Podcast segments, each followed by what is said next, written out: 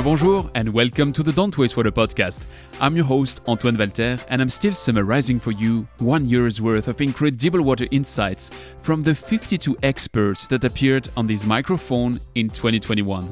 Today we dive into the unknown. I'm joined by seven experts to discuss water networks. Okay, I know what you mean. How are water networks actually unknown for water professionals? Well, first, because none of us is actually old enough to fully know them, and then because we have to acknowledge our starting point in many places around the world, as Alex Loukopoulos and Olivier Narbet recall. We all know there's a million and a half million miles of pipe in the US. They're all old. Some of them are from 200 years ago. In Europe, you have the same same issue. In some countries, you start with a level of service that is two, three, four hours of water supply every other day. And you need to bring that up to a constant water supply, or at least a daily water supply uh, during the day. How do we improve from there? That's the question Aaron Tartakovsky raises, underlining that it is difficult to expect different results if we just keep doing the same thing. If we take a look at how we design our cities today when it comes to water and wastewater, we really haven't changed much in about 200 years, which is to say, we, we are almost solely reliant on this centralized model of large facilities and large networks of underground pipes. The reason why we let those underground pipes reach venerable ages isn't exactly what I would call a policy. It's rather the consequence of a very straightforward budget rule, as Olivier Narbet explains. You have a very limited budget compared to what is at stake. You're only playing with little millions here and there and you need to know where to focus your your effort. You yeah, you have budget to renew 0.2 to 0.5 percent of your network every year. It means a theoretical lifetime of 200 years average for for your system. So way too long for any any pipe material any piping system. As we've seen in our deep dive on the price attached to water, there is a direct correlation between how much you care about something and how much you value it. And that is a direct problem when it comes to water and wastewater networks, as Aaron Tartakovsky rightfully points. We have very literally created infrastructure that is out of sight, out of mind. So we are trained to not ever have to think about these things. When we flush the toilet, we don't think about what happens next. And when we turn on a tap, we assume water's going to come out.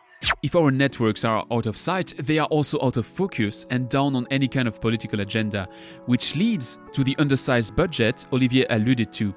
So, what's the problem? After all, the sewer network of the Knossos Palace is still functional 5,000 years later. So, what's some hundreds of years on our modern networks? Well, the thing is that our networks tend to simply no longer succeed on their primary mission, conveying water or wastewater between their ends, as Olivier Narbet explains. There are huge amount of water that are lost every year. The the latest I had in mind was 126 trillion cubic meter of uh, water lost per year. Yes, that is worth a lot of money. And how you characterize that amount, it really depends.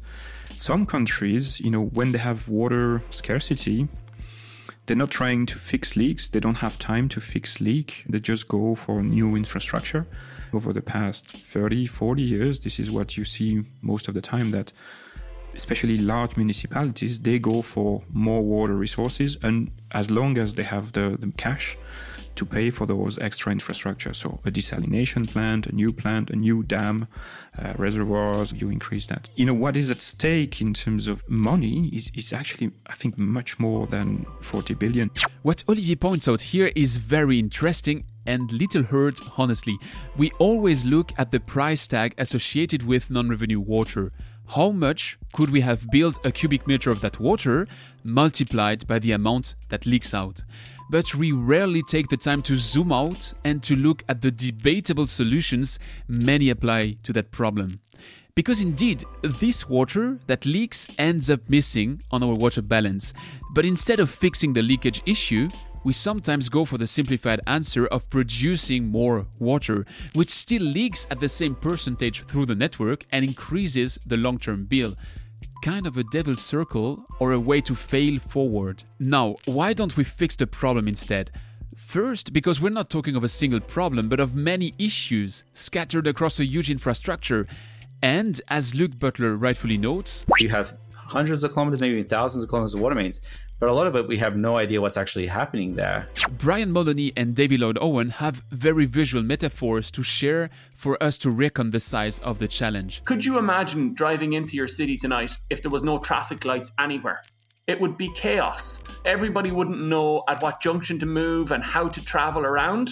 That's what the drainage networks are below our city at the moment. I was so horrified at the poor quality of information out there.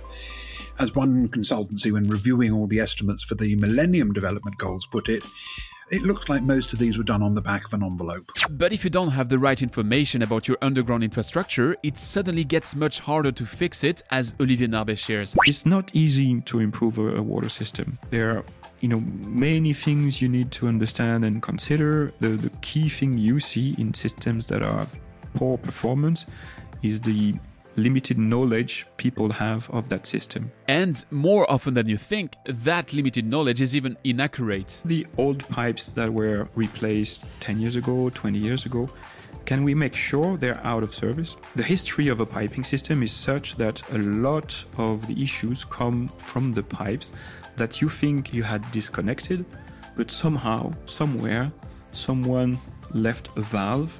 Okay, it was closed on the day of the decommissioning, but he thought it was a good idea to keep that valve just in case, for some reason, one day that valve was open and remained open. So you thought you had decommissioned 30 kilometers of leaking pipeline, but they're actually still in operation. Which leads to a very practical recommendation. Whenever you have the chance to physically touch and see your, your piping system, you need to uh, capitalize that information into your mapping system.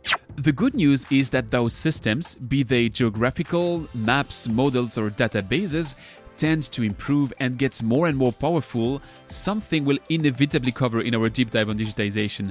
But as powerful as the tools may become, they need to be fed with the right data. Starting to gather it today will enable a full new level of network management, as Megan Glover underlines. They need to start replacing this or prioritizing where they replace lead. It's going to the vulnerable populations first What's the demographic of that location? Are there any pregnant or nursing children in the home? Are there other vulnerable characteristics where you may want to prioritize that area of your community over another in terms of replacement of the lead pipes? And it is only science fiction if you don't try, right? Did you like this deep dive? Then tell it to your friends and colleagues and share that episode. Valuing our water and wastewater lines starts with getting everyone to notice that they even exist. So the more we are to push the message, the better our chances that it gets heard. If you'd like to further explore the topic, listen to my full interviews with each of the experts featured in this synthesis. All the links are in the description. And if you haven't done it yet, make sure to subscribe to the podcast on your favorite platform so that you don't miss the next leg in our journey, which will be, as I just teased it today, about digitization.